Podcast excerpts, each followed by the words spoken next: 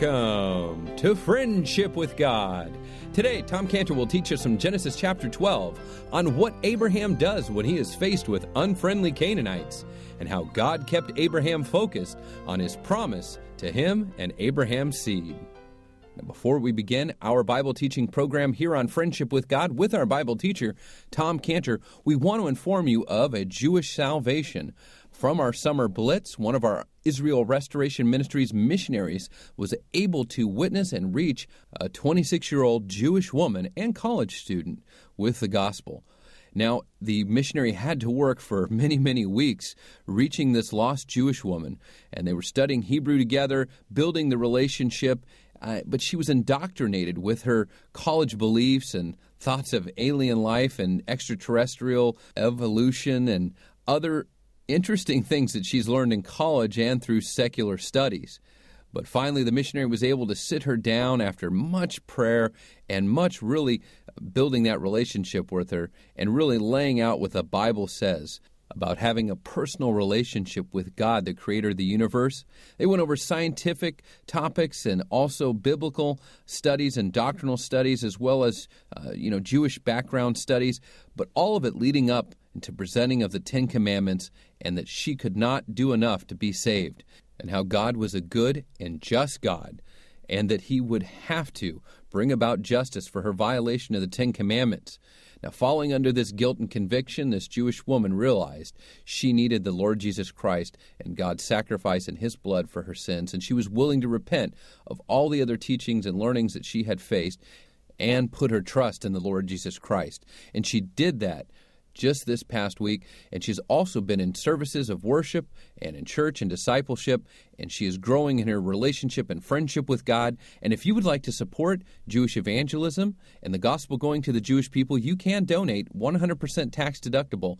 And you can make that donation online at friendshipwithgod.org, friendshipwithgod.org, or call us at 800 247 3051. 800 247 3051.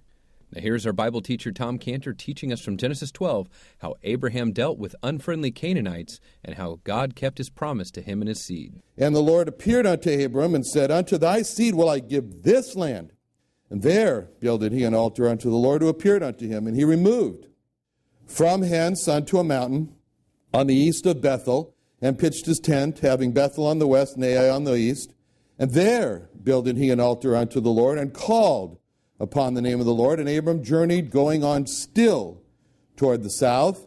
And there was a famine in the land. And Abram went down into Egypt to sojourn there, for the famine was grievous in the land. And it came to pass when he was come near into Egypt that he said unto Sarai his wife, Behold, now I know that thou art a fair woman to look upon.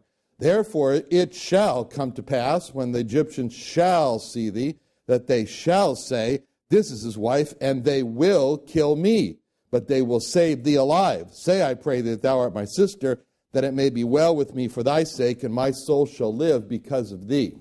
Now, in our last study, we saw these important verses, especially focusing on verses 7 and 8, where the two major points in Abraham's life, and each one of these major points, these time periods, of this time that happened, he marked it with an altar. In verse 7, we saw how God appeared to Abraham, and Abraham marked the spot. And he said, That's the place where God appeared to me, built an altar. That's where he heard these words, these very important two words. Been 20, almost 25 years, who knows, something like that, since he was back in Ur in the Chaldees when God first spoke to him that he had to leave, that he was going to bring him into a land. And now, after 25 years, he hears these words in Genesis 12 7 Unto thy seed will I give this land. That's the point. And so finally, God tells Abraham that he had reached the spot. And so to mark the spot where he heard God say, This land, he builds an altar. But before verse 7, at the end of verse 6, is very important, ominous words. And those words are the Canaanite was then in the land. Those words were kind of like um, Indian smoke signals, you know, in the hills that uh, told of a uh, warpath on the way, you know. And uh, trouble was on the horizon for Abraham. So those words at the end of verse 6 give us an explanation for the mysterious thing that we read in verse 8, and that is that he removed. He removed from thence unto a mountain. So it doesn't give us any details of exactly what happened. We just read this very disturbing statement that Abraham left the place where God appeared to him and confirmed to him he was in the right place. And then he moves on to from a plain onto a mountain. So the description of where Abraham settled down in this mountain very much leads us to believe that it was because the Canaanite was in the land, because it makes a point of the describing Abraham's location as in between, trying to find a place in between these two cities of Bethel and Ai. So Abraham's got trouble in his life, and the Canaanites in the land. And what does he do? What does Abraham do in verse 8 when he's faced with this trouble? The unwelcoming Canaanite. What does he do? He calls on the name of the Lord, and he builds an altar. he calls on the name of the Lord. He calls on the name of the Lord. Now, that's a very, very important thing that Abraham does here because what he's doing is he's making a life decision here, and he's showing that when he is in mission impossible, or situation impossible, I should say, when he's in situation impossible, Abraham is going to turn to God and call on the name of the Lord. And to mark out that great decision that he's made in his life, he builds an altar. He builds an altar of the place where he has made this decision to call on the name of the Lord when he's in trouble. Now, in verse 7, God made a very simple but a very definite promise to Abraham when he said these words Unto thy seed will I give this land. So the promise here involves two parts it involves thy seed and it involves this land. See, that's what the promise is all wrapped up in thy seed and this land. So, what's happening here is that God is beginning to reveal or uh, to reveal his grand purpose. His grand purpose is going to involve Abraham's seed and the land of Canaan. Now, as I said, it's been uh, about 25 years since he was back in the Ur of the Chaldees when God first speaks to Abraham. And he told him at that time about the first part, about the land, as part of his purpose or his plan. But he didn't say anything about his seed back there in Ur of the Chaldees. And Abraham and Sarah are childless. And we can only imagine what a shock this was for Abraham to hear for the very first time in verse 7 that God had a purpose for his seed, for Abraham's seed. That's the first mention of the seed of Abraham in the Bible. It's the first mention of seed of Abraham to Abraham. So when God says these words to Abraham in verse 7, thy seed, it's the beginning now of God going to reveal or, or, or open up now his plan. With those words, thy seed, God is starting to unfold his great plan to rescue man. And just to see how that plan involved Abraham's seed, turn, if you would, to Hebrews chapter 2, verse 14. Hebrews 2.14. And we'll just take a little time to look at this. It's very important about Abraham's seed in the plan of God. So Hebrews 2.14. This, it says like this Hebrews 2.14 through 17. For as much then as the children are partakers of flesh and blood, he also himself likewise took part, took part of the same, that through death he might destroy him that had the power of death, that is the devil, and deliver them who through fear of death were all their lifetime subject to bondage. For verily he took not the nature of angels, but he took on him the seed of Abraham. Wherefore, in all things it behooved him to be make, made like unto his brethren, that he might be a faithful and, and a merciful and faithful high priest in things pertaining to God, to make reconciliation for the sins of the people. So when God spoke to Abraham about his seed, back in Genesis 12, this was very, very personal for God because God, Jehovah Jesus, was looking at Abraham And he himself knew that he would be the one to do what it says in verse 16 of Hebrews 2 took on him the seed of Abraham. The Lord knew that he would become a part of Abraham's seed. So God's purpose for taking on the seed of Abraham is stated at the end of verse 14 in Hebrews 2, where it says that through death he might destroy him that had, and the, the description of the devil is that he has the power of death. That is the devil.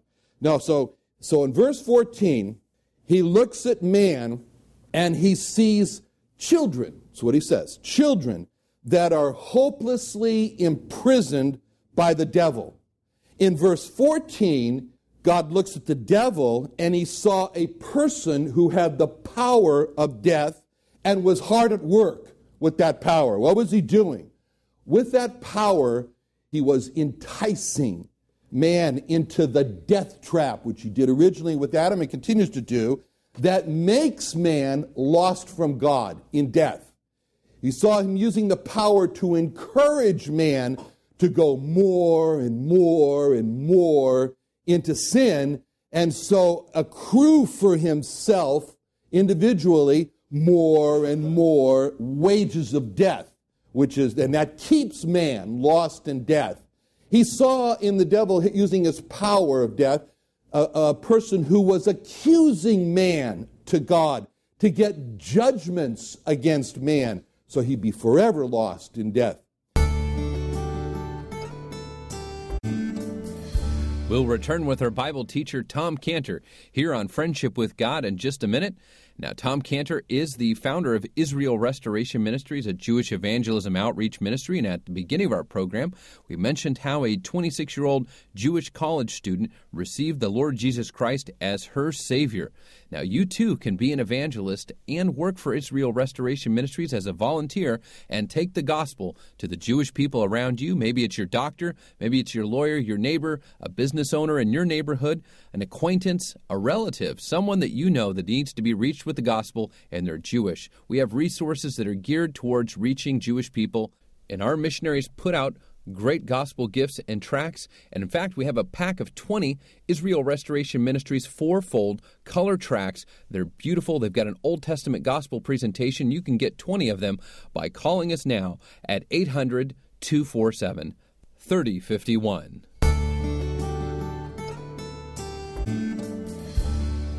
He saw in the person of the devil one who was using the, his power to terrorize man, or as it says in our text, the fear of death. He says, terrorize him all his life with the fear of death, to paralyze him from coming to God, to keep him lost in death.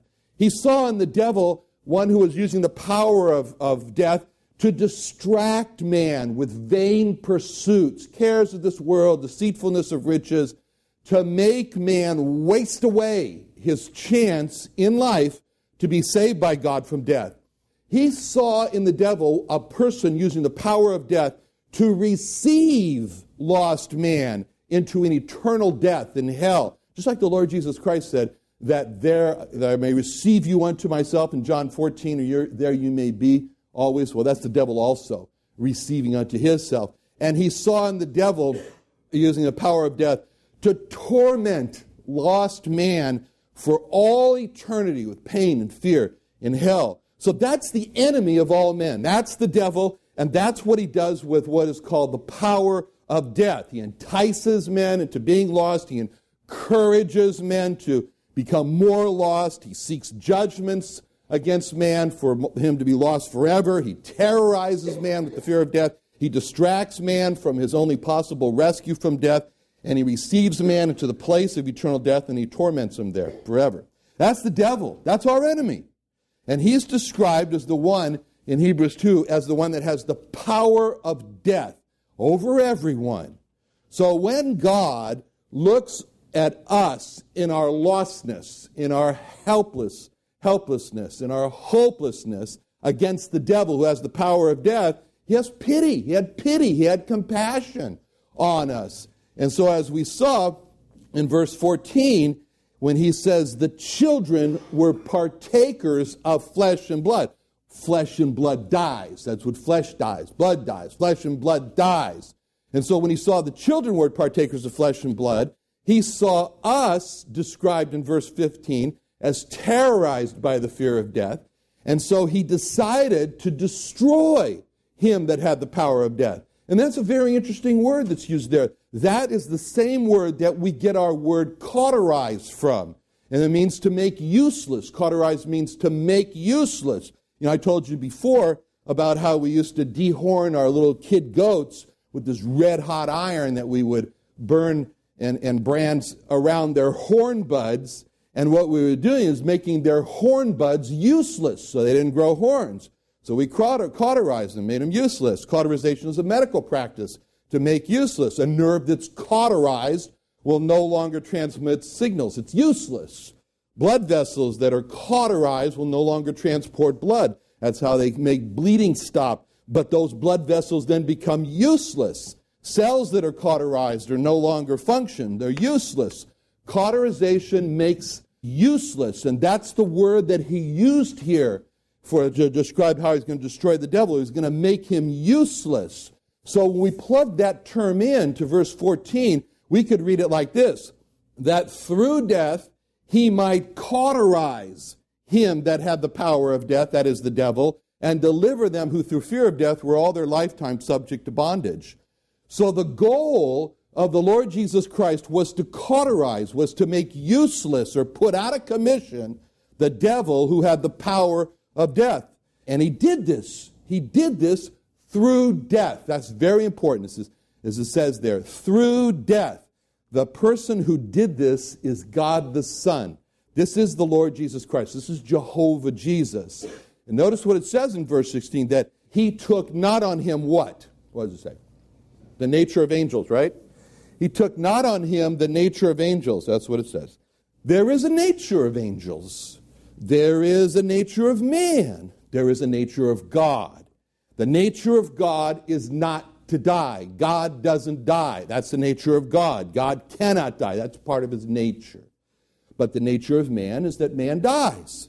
Man can die. So when God took on him the nature of man, it's described here as him becoming a partaker along with men of flesh and blood.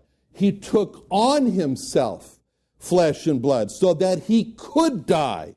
He became a partaker of flesh and blood so that he could die. Because now God has taken on another nature, the nature of man, so that he can die. And when he became a hundred percent man, he did die. That was his purpose, and that's how he cauterized the devil. He did die like any other man. When he said that he would lay down his life that does not mean that he died differently from any other man. It means that he turned over himself to be killed as he was. And so he, he didn't just dismiss his spirit, uh, but he died. He suffered like any man would suffer before and on the cross. He bled like any man would bleed.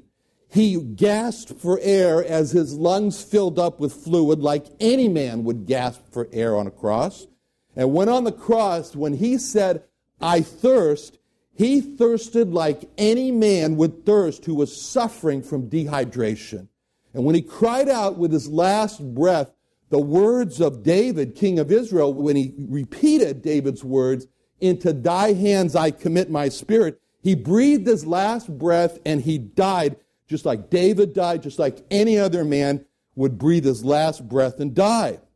Because it says in verse 14, he also likewise, in the same way, took part of the same, the same flesh and blood that dies. Why? That through death he might destroy him that had the power of death, that is the devil, and deliver them. He did that, as it says in the end of verse 17, so that he could make reconciliation for the sins of the people. Now, whenever we read this word make, it's very important, make in that verse, we think of the word done, done, make done, which is the last word of Psalm 22, which is the description of the crucifixion. And the last two verses of Psalm 22 tells what we do as the servants of the Lord Jesus Christ. We are described as the seed shall serve him. It shall be accounted to the Lord for a generation. They shall come and declare his righteousness unto a people that shall be born, that he hath done this, or he hath made this, or asa is the Hebrew word. Ki asa, last two words of those, that psalm. In other words, that he did this. So we declare what he did when he became man, when God became man, when he died on a cross, he did or he made reconciliation or atonement for the sins of the people. When he became man, he died on the cross. He accomplished reconciliation for the sins of the people. Or in his own words from the cross, he finished reconciliation for the sins of the people. Now, verse 16 here in Hebrews 2 is all about choice. Choice. Verse 16 tells us, For verily he took not on him the nature of angels, but he took on him the seed of Abraham. He verily he took not on him the nature of angels. He chose, first in the negative, he chose, for verily he took not on him the nature of angels. That describes what he chose not to do. That's his choice. He chose not to take on the nature of angels. Did angels also fall into sin? Yes. Could he have become the savior of angels? Yes. But he decided to let the angels go, the fallen angels. He decided to leave the fallen angels forever lost without any hope and without any help. The Lord never purposed to be the savior of angels. So he took not on him the nature of angels. He never chose to save fallen angels from their sin. Therefore, verily, he took not on him the nature of angels. That was his first choice in verse 16 to not save fallen angels. But he did decide, that was choice number one. He did decide, choice number two, to become the savior of fallen men. And now we come to that's the second part where it says he took on him the seed of Abraham. So, in order to become the savior of man, in order to die for the sins of mankind, God chose to take on him the seed of Abraham. Seed of Abraham. Just as he could have chosen to save angels, but he didn't, he chose not to, he could have chosen to take on any man's seed, but he chose Abraham. He chose to take on the seed of Abraham. And God would take on himself the seed of Abraham.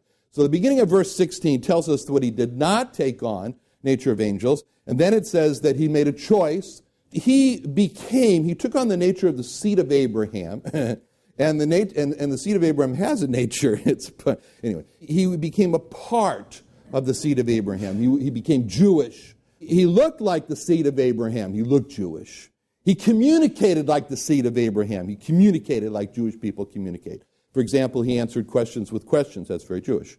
So in Matthew 21, when they was come the temple, the chief priests, the elders, that came unto him as he was teaching, he said, By what authority doest thou these things? And who gave thee this authority? Jesus answered and said to them, I will ask you one thing.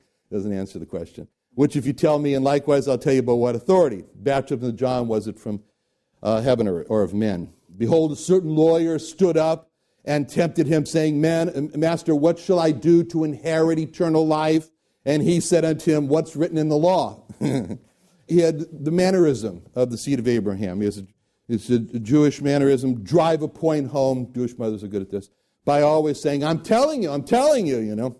Like in John 14, 2, my father's house are many mansions. If it were not so, I would have told you. you know. Anyway, I go to prepare a place for you. I'm telling you, my father's house are many mansions. What? If it weren't so, don't you think I'd tell you? All right. So he chose to take on him the seed of a man described in the Bible as a Syrian ready to perish. He chose to take on him the seed of a man who had no children, who was barren. And this is what it means when he said he chose to take on him the seed of Abraham.